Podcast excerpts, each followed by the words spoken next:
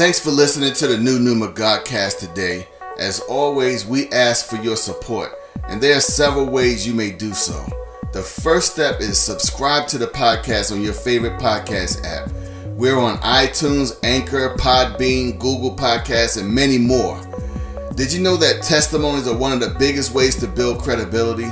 Well, that's why we need the following to happen, which is one of the most important things we may ask from you. If you're on iTunes, once you subscribe to the podcast, immediately before life kicks in and you forget about it, rate the podcast in two easy steps which are only available on iTunes. First, give us a five star rating, which gives us more visibility in the podcast rankings. And after you rate the podcast, write an inspiring comment about the podcast that will tell others why they should listen to the podcast. Second step, follow us on your favorite social media platforms. We're on Instagram, Facebook, Twitter, LinkedIn, Parler, and YouTube. Third step, subscribe to our YouTube channel. Fourth step, subscribe to our email list at newnuma.com forward slash subscribe. Last but not least, notice how none of the above steps cost any money. However, if you care to give to the mission, you may send as little as 99 cents per month, up to as much as you would like to send into this ministry. Just go to anchor.fm forward slash new dash Numa and scroll down to where you will find the support button. Click there and the rest will be clear. Once again, we appreciate you and your support. This is Norm from the New Numa Godcast. Peace. Peace. Peace. Peace.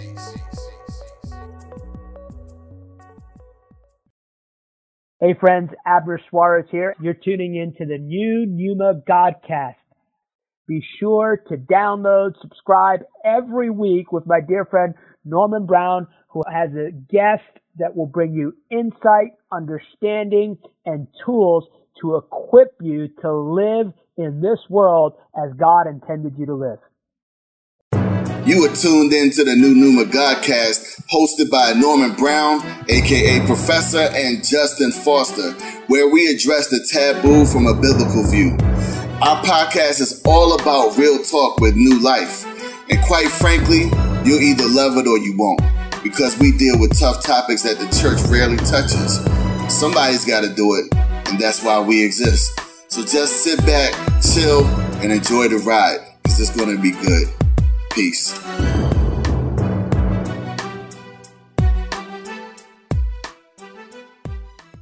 All right. Cruz Cordero. What's good, my brother? What's up, fans? Yo, man, it's good to have you on here on New Numa Godcast for the first time.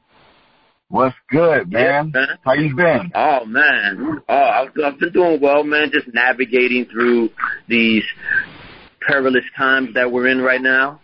Um, you know, uh, doing what pretty much everybody else is doing, just uh, uh, trying my best to um, to to care for others and care for myself during this pandemic, and um, and then continuing to grow and strive. You know. Yeah, I feel you. So, um, I just want to get give a little brief introduction as to who you are for the for those that are listening in. Um, so, Mm-hmm. the way that I was introduced to the cross movement was I was at a bookstore, a Christian bookstore. It was 1997. And the ironic thing about it is I had just had a, um, I had just been praying, uh, probably a few months before this happened, I think. And I had been praying about God, like opening up the avenue for Christian rappers to come out that were going to be as good as the ones in the world or better than them, really. And, um, and I was just really, cause I was pretty much upset with Christian music as a whole. I felt really disappointed, um, as to how horrible it was as far as I was concerned. And, um, so I actually kind of, I cried out to the Lord in a, in a, in a, in a way where I was like, Lord, you know, I'm tired of all this whack music that Christians are putting out, especially when we're supposed to be those that serve you. and we're supposed to have the best of everything. So I was like, until you come out with Christian rappers that are as good as or better than the ones in the world, then I'm going to be continuing to listen to what I've been listening to. You know what I've been listening to, and you know it's not edifying to me, but it's got the beats and the rhythm. I mean, it's got the lyrical flow that I like and all that. So that's what I want to hear. I'm not listening to the corny stuff. So Right. I literally, I literally prayed that prayer or, you know, had that conversation with the Lord. It was right around the time when Wu Tang Clan came out with their, um, Wu Tang Forever album. Oh, Wu Tang Forever. Okay, yeah, yeah. Yeah, yeah. right, When yeah. they came out, yeah, man. When they came out with Wu Tang Forever, and I, you know, especially I guess the first one that really hit me was Triumph, and I was so Mm. mad because I was like, oh my god, what in the world? And we don't have, and at that time I was like, we don't have nothing in Christian rap that can stop, that can mess with this. Nothing can touch this. And I was so upset. And I was like, I can't believe that they got these beats and the rhymes and all that, and it just blow out any Christian rapper that I've heard up to that point. So again, this was 1997. And then, Mm. um, about a month or so later, I ended up going to a, um, a conference in Georgia. And it just so happened that in this conference, they had a session where they were talking about music. So I brought up Christian hip hop and then I was talking about how that's influential, but the church was pretty much still rejecting it and not allowing it to flourish in the church.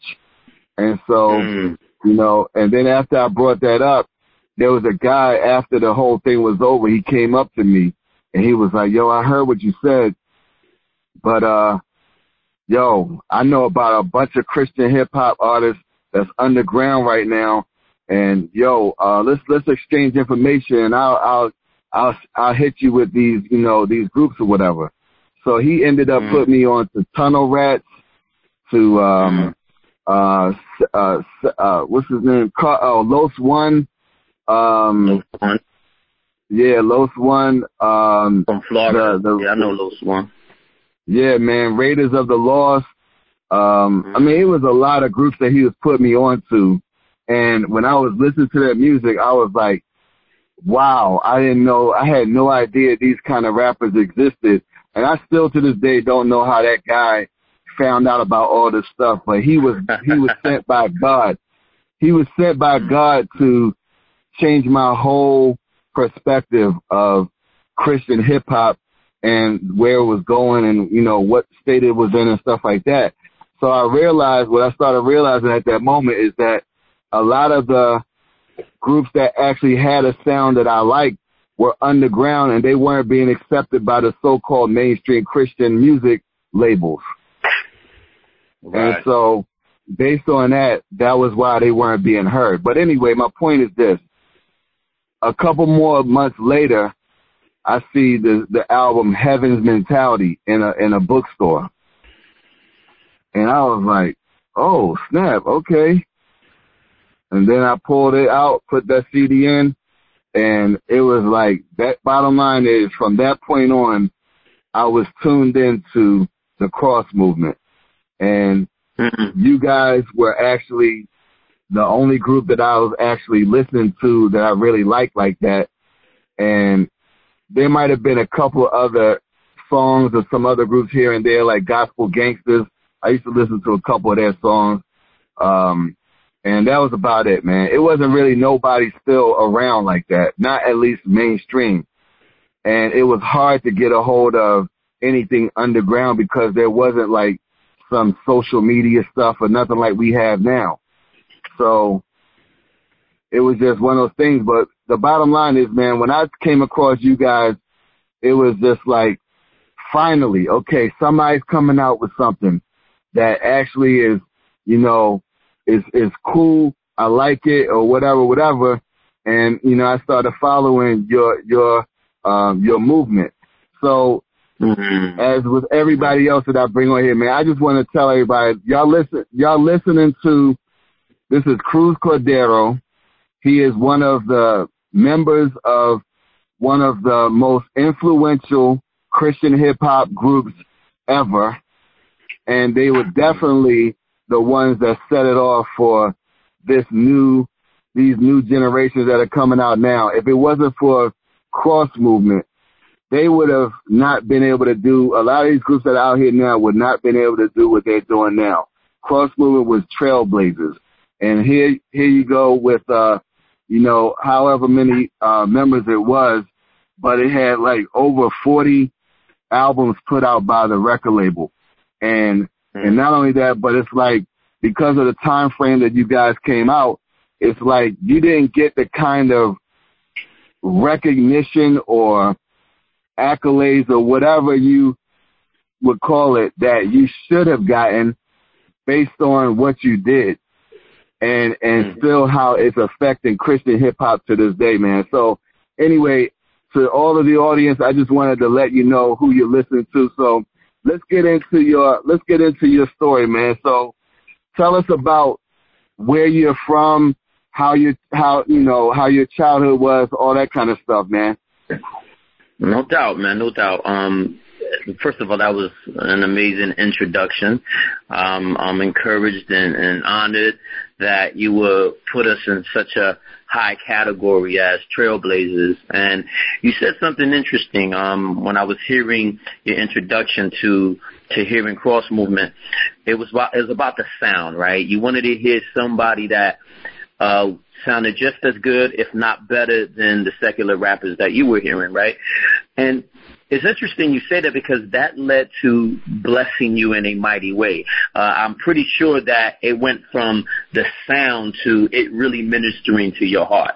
And that's been the story that we've been hearing through anybody who has been hearing uh, our music in the past.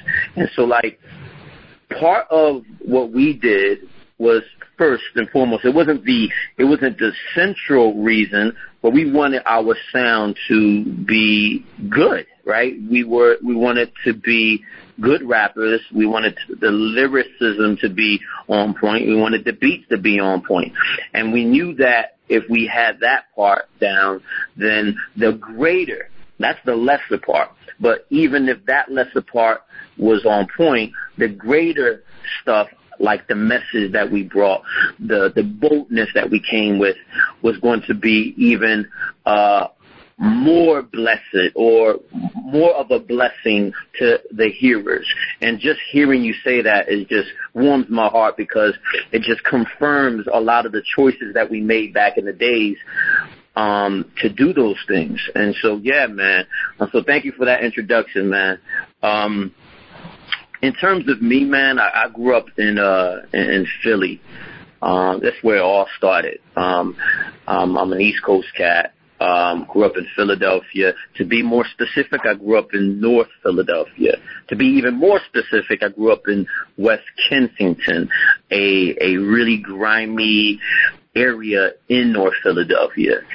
And I didn't grow up in the church um, to a lot of people's surprise. Like with all the doctrine and all the the the the the, the focus on Christ and the faith, you would think that I was raised up in that, but I wasn't. Um, I grew up in a Latino family that were religious because that was part of our culture. Anybody who uh, uh, grew up in the hood, um, whether you're African American or Caribbean or Latino, um, religion was a big part of your life. And for me, my family members fell in two categories. They either were the were Pentecostal or Catholics. But in terms of my own household, the, the, the household that I grew up in, we didn't go to church. Um, we talked about God. And in fact, I got my theology, I got my hearing uh, about God um, from pretty much three areas. I got it from the people who would knock on the door early in the morning that you would like hope that they won't hear you. the JWs, right? The Jehovah's Witnesses, they would come uh in and they would knock on the door and once you looked out and you saw the suits and you saw because they would come early in the morning and usually on a Saturday morning. So that was the the the the, the time you were sleeping, or you uh, you you you're like you know snuggled up on the sofa looking at Saturday Saturday morning cartoons or whatever, you know. Um, but the last thing you want to hear is somebody you know talking about God, and this is before I even knew what were Jehovah Witnesses, right? So um, you, you know, but but when we did answer the door, you know, they would break down um, everything about uh, God and Jesus and and this lifestyle that you live because of that, right? And then they would give you the the Watchtower Bible, and I would actually read that Watchtower Bible. I would read it, and I'm like, oh, okay, yeah. This is the same stuff I, I see on TV, which was the the the second way I heard about God and Jesus Christ. Uh, every every Christmas or Easter, a Jesus film will be on. My favorite Jesus film, uh, Jesus Christ of Nazareth, right? It was a uh, five-part miniseries. I don't know if you remember that, but it was a five-part miniseries. It was my, it, to this day, it's actually my favorite uh, Jesus film. Um, and I got the gospel there. Like, it was clear. That's the beautiful thing about the gospel. Is that the gospel is so clear that it doesn't even have to be told to you with words. Eventually with words, but I saw it through the uh, through cinematography in a film, and um, and I'm like, oh, okay. God sent a savior. His name is Jesus Christ, and he came to pay for the sins of the world. That's what I got from the film. Oh, and they crucified him. Oh, Jack, like it got really deep. And then, oh man, he's dead oh shoot, he's rising from the grave. Like to me, I was blown away. But it was it wasn't touching my heart. It was just um for me, it was like, whoa, that's that's interesting. And and and so so then I and then I heard it from my Pentecostal family members who will go to church every day. If you know anything about Pentecostals, they go to church every single day. Oh, I definitely uh, know about them. yeah. So that was that was my um my first encounter with Jesus Christ is was through my family.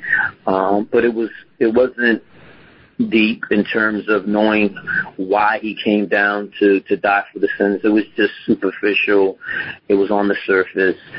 Um and so and then and then there was another way when you were travel in the streets and you would see the evangelist on the corner preaching on his soapbox or passing out tracts. And that was the extent of it. Um, but it wasn't until uh, high school that things changed. Um, and if please uh, cut, you know, uh, interrupt me with any questions to, to so I can elaborate on things. Um, but I'm gonna go. So I, I, yeah. I I did want to ask you, man. Like, so are you Puerto Rican or Dominican? Um, I'm Puerto Rican. Um, um, Boricua. That that's you know, but um, I, I was um, um, yeah, I grew up in, in North Philly, which is um, I have Dominican family uh, members, um, but um, but my family uh, was Puerto Rican. Actually, my dad, who never met his father, um, is said to be mixed with um, with cats from Barbados. Um, and uh, his father was from Barbados, um, but he never met his dad. So I could be mixed or whatever. But um, but you know, we all the same. If you're Latino, we all have like the same heritage and and, and culture, and we all come from the same you know place or whatever. Um, yeah. But like yeah, so I'm, but I grew up like in. But the thing about North Philly and Kensington, it's dominant, predominantly a Latino community, but it's mixed with African Americans and Asians. Okay. So it's a really diverse and Italians. Like there's a section in North Philly called um Fishtown and Richmond, and that was usually the Irish and the Italians.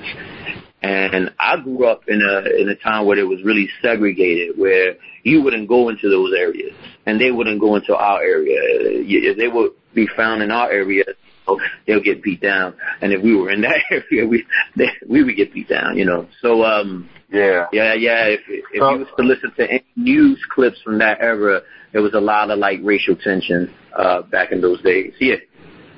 Yeah, man. So basically, um, when you were in that situation of having having a kind of you have a religious or um, a sense of knowing a little bit about Jesus or whatever, but you're not into him at all. You're not going to church and all that. So, what was it like as far as like, um, what were you getting into as a youth?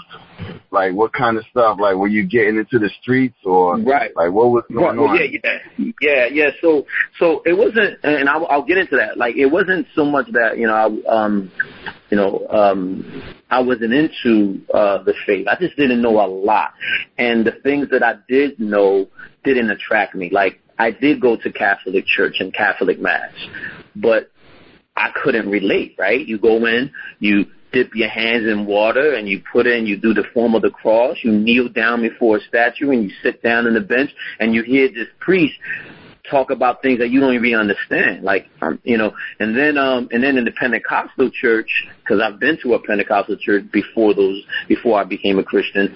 Um, it was so ultra supernatural experience, like the, the the Holy Spirit and all that. I was like, I couldn't relate with that either. I'm like, it's so out of the world um, like one, the, the Catholic Church for me was just so liturgical, uh, and then the other was like so emotionally driven that, I, and and these are words that I wouldn't have used back in the days to describe that. It was just something that I couldn't relate to. Um, but the reason, but I, but it, I, but it appealed to me. Like, like when I found a Bible at home, I would read it. I remember flipping through a Bible and years later, I discovered that the the the book that I was flipping through was a Watchtower Bible. But I'm flipping through it, and I'm really not reading it because as soon as I start reading it, I get bored. So, I, but this Bible had pictures, so I would look at the pictures and I'm like, hmm, this was like the story of Jesus. And it was. You would see this depiction, this this figure, right, of Jesus and him being nailed on the cross and then people crying. I don't know if you ever looked at like the Watchtower um pamphlets, but it, there's a lot yeah, of pictures. Yeah, so there's a lot of pictures. So I would look at the pictures. I would see oh, there's people crying, there's people in pain. Oh, oh, there's a picture of people starving and him, you know, breaking the the bread and, and feeding the five dollars. I'm like, oh, I get it, and I correlated that with the film that I watched, Jesus of Nazareth. So it attracted to me, and the reason why it attracted me because of the environment I lived in. This is going to answer your question in regards to what I was into. Um, I grew up in a time where crack was the most popular drug. Heroin and crack was the most popular drugs on the street. Once uh, it hit the drug market, I saw my community that I grew up in just look hellish. Um, I grew up in uh, Kensington, West Kensington, and I grew up in Third and Dime. Um, in fact, since you probably listen to secular rap, um, there's a rapper called Peedi Crakk. He was um, he was part of. Oh, um, oh yeah. Yeah, he was from my area. I knew him, and um, so that area um, was drug infested. You would walk down Diamond Street, or you would drive down Diamond Street, and literally the hustlers would jump on your car, like jump on your hood, because they're thinking you rolling through to buy drugs. Like the only reason why you will be rolling through that area is to buy drugs. But we lived in that community, so like we rolled through there because we were going home. And so like they would jump on our car and like, hey, we got we got you know we got dime, we got nickels, nickels and dimes, boom, and we would just keep riding. And um, hmm. but you know they're, they're, these are our neighbors, so I got to know many of them. And the schools I went to, like I mean, uh, it was unavoidable. Um, but I got into things, but I never really, really went deep. Um, and there's a reason for that. One, most of the the families that I grew up with was, was were single parent homes. I grew up with a father and a mother, and I think that truly helped. um, when I was growing up in that area. Uh, my father would lecture me. Um, we still pre-Christ. We still in the BC days, uh, before Christ, right? But he would lecture uh-huh. me. Um, and I would listen. And I admired him because of the things he would say out his mouth. I appreciated him because he was in my life. Because most of my friends, they didn't have dads in their lives. So the fact that I had a dad, I, I, I saw that with pride, and and I looked at I looked upon that with admiration. So when my dad talked, um, and I'd rather have him talk to me than give me a whooping, because he would give me a whooping sometimes. But like, no doubt, you know, I would love that that he would lecture me and I would listen to him. Um, um, I saw. I mean, I, I guess I guess logic. Like I saw a lot of my friends at that, and this is like I mean early teenage years. I saw a lot of my friends getting smoked and, and dying young, um, and so like I just didn't want a, uh, that life. I didn't want to be that uh, a, a casualty of that. But of course, man, grew up in the hood. You know, you got into your brawls, you got into your fights. Um, I remember my first fight. It was in third grade. Um, this guy just kept, you know, talking and talking and talking, and I'm back in the days, like um, I'm unlike who I am now. Like I talk a lot now, and I'm I have a lot of energy. But when I was a kid, I was really mild and just quiet. And I guess you know how people saw that as weakness. They see a little quiet dude minding his own business. He must be weak. Um, but I just, you know, I just was to myself. But this guy was just testing me and testing me, and he was one of the bullies, one of the thugs in the in the in the in, in the school that rolled with other thugs that would just, you know, um, um, um, scare people. You know, use fear tactics to scare people. And he just kept talking and talking and he just got me mad. You know, I, I don't know if you ever got mad to the point where like somebody just kept talking and talking and just got you irritated. And I think he said oh, something oh, yeah. that really pushed my button, and I just jumped on him. I jumped on that dude, and I never got into a fight before that. But it was just the anger. I jumped on him, started. uh We started fighting, and everybody started instigating. You know how it was back in the days. They uh-huh. they like, ooh, Markel. Like I'm saying the dude's name. I even remember the guy's name. Like Markel. Oh, he, oh, he just got a beat down. Like so, they all instigating, saying, "Man, Cruz beat you up" and all that. So I'm thinking it's over, right? Nah, it's not over. The guy is like, "Okay, we're gonna fight at three o'clock. Meet me at so and so street." Now, by that time, I'm scared. I'm like, oh my goodness, I'm going to be in an actual school fight. Before that was just anger, me blowing up, right? that had a lot uh-huh. of adrenaline and I just jumped on them. Now all that adrenaline is gone and I gotta fight this dude. So I was really scared that day looking at the clock like the whole day, like is it time yet? oh shoot. So, and, and I don't know if you went to a school like I did, but your friends and your classmates, whoever heard about the fight, they will not let it go. They will be like on your side, like making uh-huh. sure you're going to pick the fight. They exactly. even escorted to the fight. And, and I'm like, there's no way out of this. Everybody knows I got to get to this fight. So I'm in this fight and I just had the hands, like I had some hands, and I I just took them. I was quicker than him. I was faster. I mean, was, I was just, I was just accurate. I mean, everything he did, it was an epic fail, and and I beat him. Up. And um, that was when I really started to change because now I had the respect of all the thugs in the in the, in the school, and now I knew that I can fight. And so I went from the guy who was being bullied to being rolling with the guys that were bullying. And so, uh, so I had part of that. Then I had my cousins who were drug dealers, and I've seen some some ratchet stuff come from them. And uh, so yeah, um, never like yeah, I have my share of of of the thug life, if you will, you know. Yeah. All right. Um, so yeah, um, um, any question? Any follow up questions? Yeah, man. So basically, um, after this, now we're I'm gonna fast forward a little bit. So, at what point did you um, see that you needed to give your life to Christ? Was that like in your childhood or was it later on like in your 20s or something like that? No, it's actually at the age of 16. And so, um, part of another another detail I left out was um, I was an artist. I grew up in a family of artists. My mom is an incredible artist. My father is an amazing artist. My sister is a was a triple threat growing up. She she did acting, she did singing, she did dancing, and she did visual arts. And so I followed in her footsteps. She went to the school called uh, it was a performing arts school in Philadelphia, and uh, so I went into that school. I auditioned, got accepted because I was a visual artist.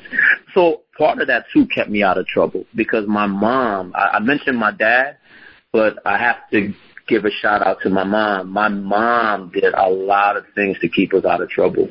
Um, when summer came, she would put my mom uh, she would put my sister and myself in in in summer programs and art programs so i was part of art camps. I was part of performing arts camps, and then I I, I auditioned to for this um for this performing arts school. Got in, and there is where I became a Christian. I was 16 years old, and um, I met this girl named um, Rhonda. But before I met Rhonda, I used to hang out with this guy named Oni, and Oni would tell me.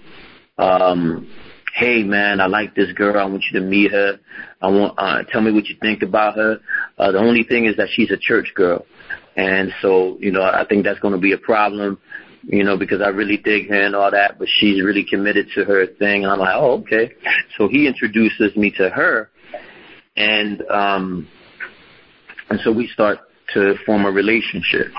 And at that time, I was actually part of this taping of a dance show um, that will that will uh, tape every Sunday, and uh, and that's that's how I met Oni. He was at the school, and I also met him at the uh, taping, and so we became good friends. Um, but at that time, at that crucial time, like you would think that it was it was a high point in my life, and it wasn't. Um, uh, around that time, there was a lot of things going on in my family and I and and my family was just breaking down. Um, my sister, my older sister, was getting into a lot of trouble, um, and that had a deep impact on me because I looked up to my sister. Um, it was just me and my sister growing up, and I didn't have any brothers, so she was my role model, and I would look up to her. But she was getting into a lot of problems. She she dated a lot of drug dealers. She just got hooked up with the wrong crowd.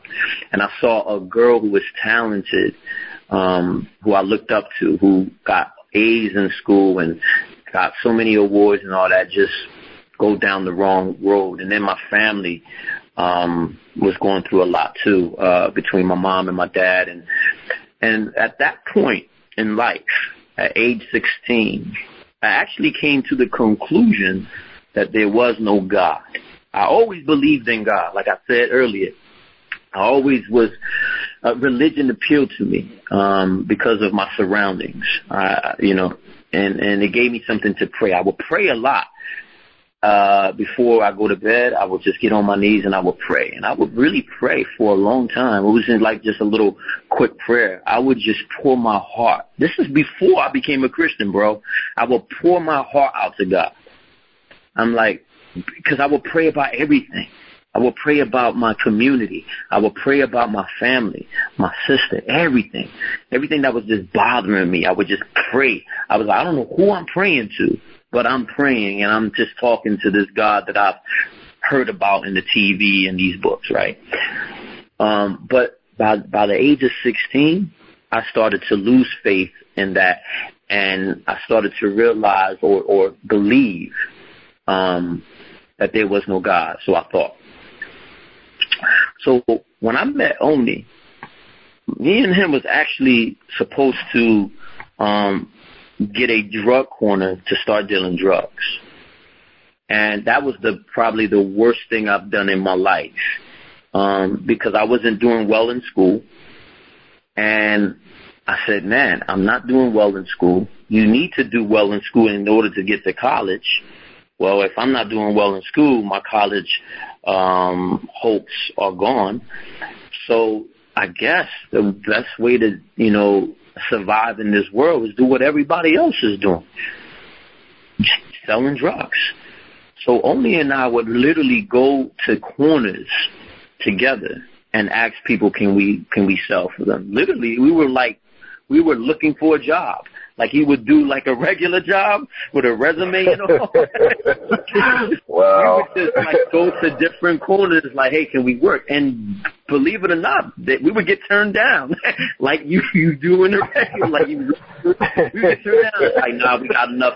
We got enough dudes in the corner. We got enough peewees. You know what I mean? Like we like it was crazy, but we were literally doing this. It was like, yeah, we we I could be your watch person. Like when they didn't need somebody to to to sell drugs, we we were like, well, can we just be your watchdog? Like we just you know, can we make a little bit of money out of that? Like we got that on lock too, you know. So it was funny, man, that when we wanted to do bad, uh, you know, uh, um, you know, in retrospect, God was keeping us away from that, right? Yeah. Um, but like so that was my time, like like and what I was going through. And then I met Rhonda. Bro, this is a crucial turning point, man. I met Rhonda. She's a great friend to this day. Love her. She's like my little sister. Met Rhonda. She's this church girl. We in the cafeteria, right? And we uh listen to music. And um and she says, Hey, have you ever heard of Christian rap music? But bro, this is 1991, right? I'm like, Christian rap? No. Like, wait a minute. Is there such a thing as what do you mean Christian rap? He's like, yeah, named D-Boy, who's a pioneer. If you don't know who D-Boy is, go look him up. Oh, I know exactly who he is, and I uh, know I that. consider him a pioneer. Uh, uh, I, I consider him as someone that even cross movement stood on the shoulders of, right? Um, Man, he was uh he, he was taken away song, from us too right? soon, man. and I'm just blown away because this dude is just talking about Jesus Christ, talking about he got this song called "Drop the Mic," and he's killing it now. In comparison to the stuff that started to come out in the mid '90s, it's probably whack, right? Yeah, yeah. But you know, but I loved what I was hearing. It was still great. The music was still great, and um, and I believe that is where the turning point came, where I started to doubt God, and then God used that to bring me right back.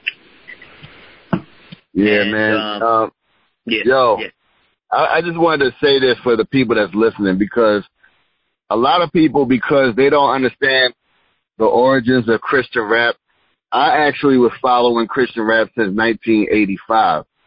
When it Wow. first came out, when Mike Peace came out, because he's the, he is the very first that I know of to this day. He was the very first Christian rapper that ever came out with an album or anything like that.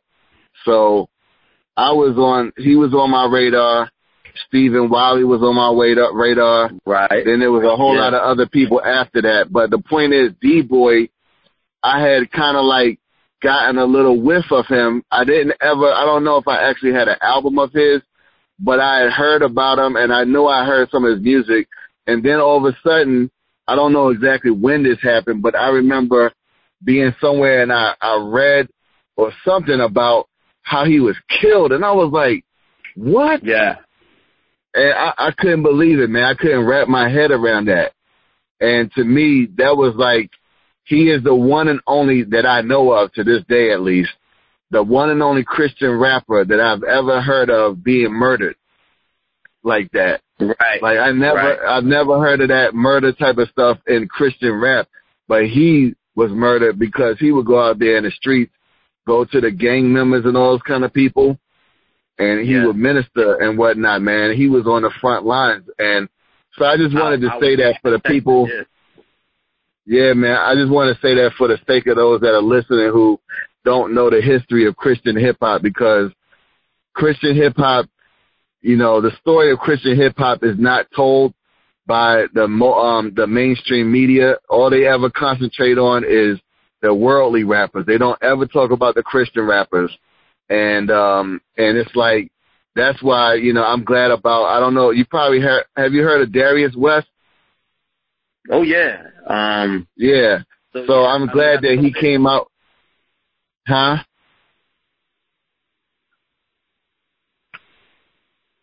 What was that? Uh, um, yeah, I Cruz. mean, yeah, you, I'm, I'm, I'm here, I'm here. Um, uh, that was my my earphones. So I'm sorry, but like, yeah, like, like, I'm glad you're saying that too because a lot of people, like, sometimes, like, I hear a lot of people, you know, coming to Cross Movement Pioneers, and I like like I get what they're saying, but sometimes I cringe at that because, like you said, prior to Heaven's Mentality, there was a whole host of Christian rappers doing th- their thing. You got SFC, uh, Soldiers Yeah. for Christ. You got Dynamic Twins. Transformation Crusaders. Transformation Crusaders, Freedom of Soul, even Grits. All of them became prior to us. Even um, even Tunnel Rats, because Tunnel Rats Yeah. featured on, on on Freedom of Soul. Like they were on the Freedom of Soul album before they even came out with a solo album, because the the the, the guy from Freedom of Soul actually started to produ- produce for them and all that. So a whole host of rappers, uh, Dynamic Twins, um, Idol King. I mean, a whole bunch of dudes. So when we say, when people say cross movement is pi- are pioneers, I think what they mean is that cross movement, and I know we're a little, little bit running forward. We'll go back to what we were saying, but like cross movement is a pioneer of a certain sound of Christian hip hop. And Yeah, yeah, yeah. yeah. So we'll talk about that later, you know. But um but I think um, you know, D Boy, right? I'm hearing D Boy and and if you go and listen to him, he might sound whack now in comparison to today's music. But if you were in nineteen nine in the nineties, early nineties, he was dopest lyricist. In fact, I think out of all, he was really killing it on the mic in regards to the lyricism. So but for me, it wasn't even about the sound and the um the artistry. I just was blown away that he was talking about God at a time Yeah. where nobody was talking about God in rap. And if they were talking about God, it wasn't the God of the Bible. You know, it was either either Islam or um some other um philosophy that they was promoting, right? And so I was just blown away, and I believe that that was the time where God got my attention. And let me tell you something, um, Norman. Like, I couldn't believe that, like, like I said earlier, I got the message about God through TV, looking at these films, right? I got the message through looking through some book with pictures in them, right? And then I got it from the guy in the corner with a, a handing out tracks. And, and, and TV evangelists, you would flip through a t, you know, TV and you would see somebody like, um, like Billy Graham on television or somebody else sharing the gospel, right? Now, I'm in the cafeteria hearing it from a rapper. That blew my mind. Because I'm like, this is what I kept asking myself after I heard D-Boy. I said, what's so important about this thing about Jesus Christ that now a rapper is telling me about it? and that's why I kept asking myself. I'm like, what is it? What is it that I'm missing? that's what Yeah. I'm like, what, like, what is it that I'm missing? Because now a rapper from the hood, from Houston, Texas, is telling me about Jesus Christ in a rap. That's when I started to really, really consider what I was hearing. And then Rhonda, she just coupled it with, yeah, I go to this church and, you know, I'm a Christian and her boldness, man, like the, the boldness that she came with was just like, cause she didn't fit the mold of anything I heard or saw before. Certainly the, the, the rap, the rapper that I was listening to didn't fit the mold. So I was just blown away. I'm like, okay, what is it about Jesus Christ that now is coming to me in in, in the form of rap? So that's when I started to really consider uh, Jesus Christ and think about it. But I still wasn't all in. I was like, okay, there's something to it. I don't know what it is, but there's something to it that I need to know, right? So one day, one Sunday, I told you that I was part of this like uh, this this taping of a, a TV show. Um, you with me? Yeah, yeah, I'm here. Yeah, yeah, yeah. So I'm I'm I'm this I'm part of this TV show. It was a dance show, early uh early '80s. I mean early '90s dance dance TV show. Um, and um, me and Oni would go. I wake up early in the morning one Sunday. Um, and this was actually after I've already attended a youth group event with Rhonda because she invited me to her youth group. It was a Wednesday. I remember they would meet every Wednesday, and I and I, I just went to the church. And when I tell you about the church, you're going to be blown away. But I went to the church, and um, and and they're there, and and I'm here. I'm hearing uh, Pastor Nate Morris talk about Jesus. I'm looking at different people. It was a multicultural church. I'm like, wow, this is so different than what I thought. And so I go, I wake up early in the morning one Sunday. I go to my friend's Oni, knock on the door. He answers the door, half like he's not even dressed. He's like, it's almost like he just woke up from the, like he rolled off the bed and answered the door. And I'm like, listen, we're running late, and you haven't even gotten dressed, right? I want to make it to this taping, right? So and so is going to be there. Such and such is going to be there. I can't miss this show. And he's like, Cruz, you forgot. They changed the schedule. It's now every other East, every other Sunday. I'm like, oh, right. so I'm like, it's early. It's probably like seven in the morning. It's seven in the morning. I'm all dressed up, and and I'm like, oh, I, yeah, yeah. I'm feeling really stupid. And I'm like, yeah, you're right. Like, it's not every other Sunday. so, so I'm walking home like, uh, like, like he's from a walking distance from my house, right? I'm walking home, and I'm like, tag, man, what a waste. I'm up in the morning. I can't fall asleep. I can't go back to bed. And then I remember that Rhonda invited me to her church. And I'm dressed up. Like I'm dressed to like like I'm dressed to kill. You know what I'm saying? I'm like, um right. I can I can go to the church. That perfect. My Sunday morning is not wasted. I'm dressed up. Uh I can go to the church. They meet like like around nine AM. So um so I go to the church. I meet. Uh, to uh, I surprise Rhonda, and um, just letting you know. I mean, it was the last time I actually went to Oni's house to go to the TV show because what I saw at the church, man, um, was just different races, uh, a clear presentation of the gospel. Um, you know, and I didn't even know what the gospel was. I can say that now, right? But like, I just, and you know what? I, I couldn't even explain it. I couldn't even tell you what it was. It was just, it was, it was, it was anchoring my soul, and it, I just didn't want to leave this place. I didn't want to. I, I wanted to continue to be at this place. I saw people singing, holding hands and then there and then the, the, the pastor will have testimony time where he where the members would get up and they would just share how their week went. And I was just like, okay, this is this is interesting.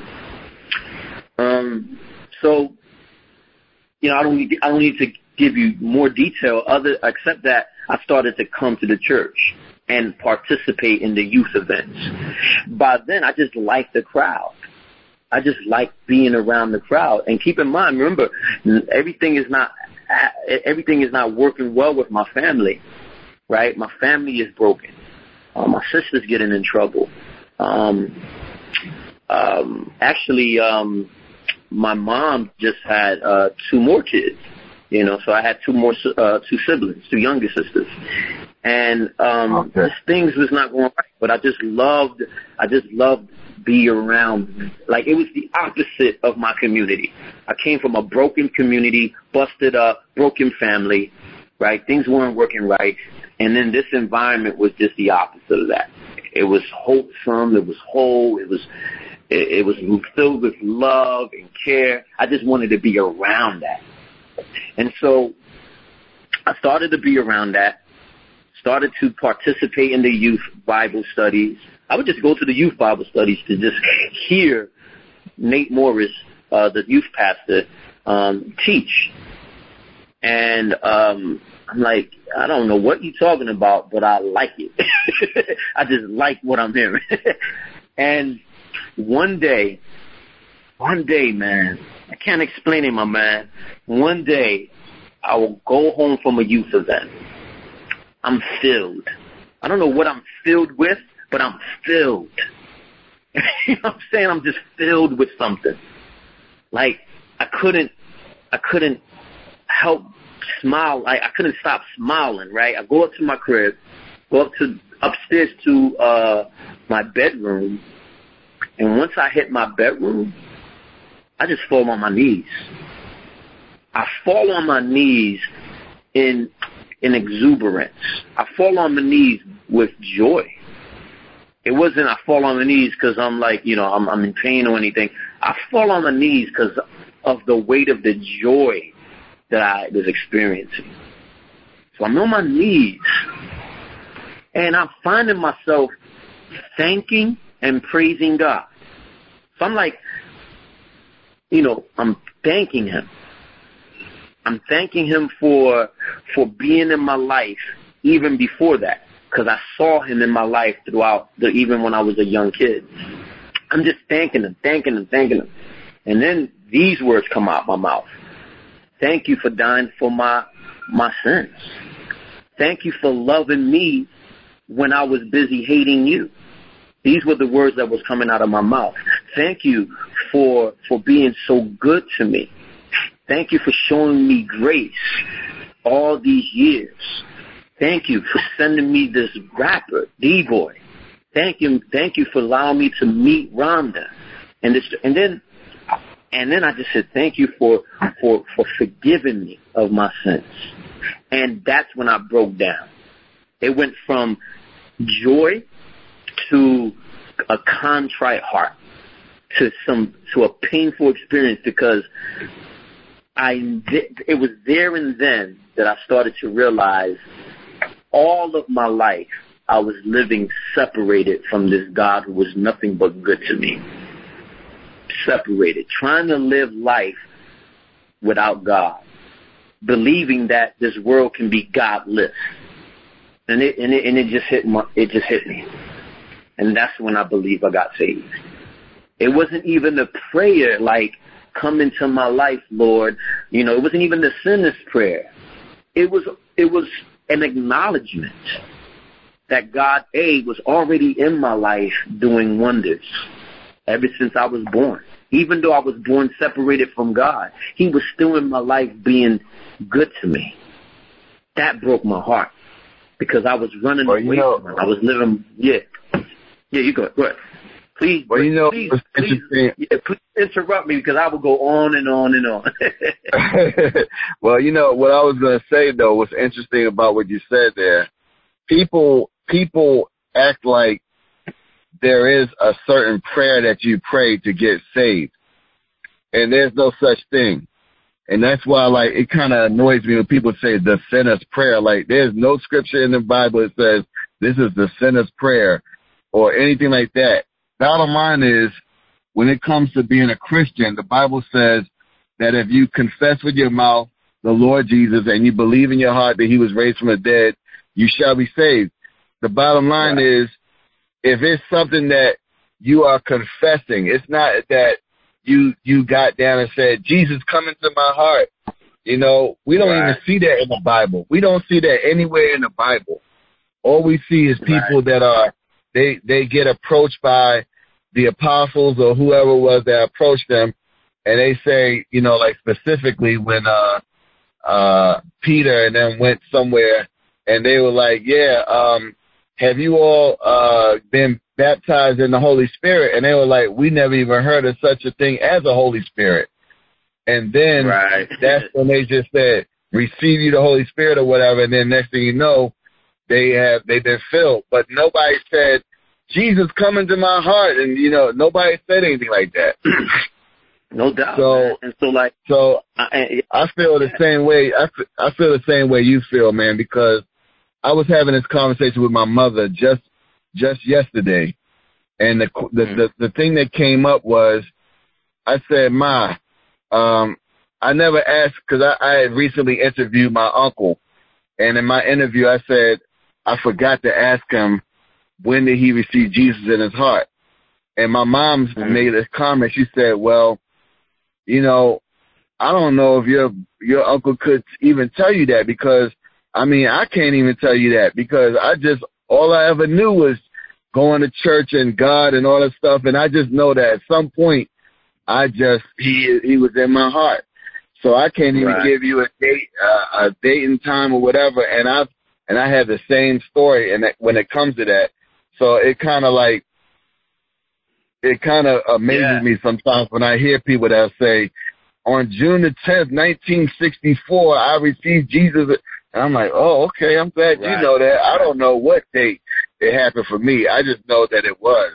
But um, anyway, go go. Um, so I want to get no, into I mean, um, great, great, obser- great observation. I mean, I think um, Thanks for listening to the New Numa Godcast once again. This is your host, Norm.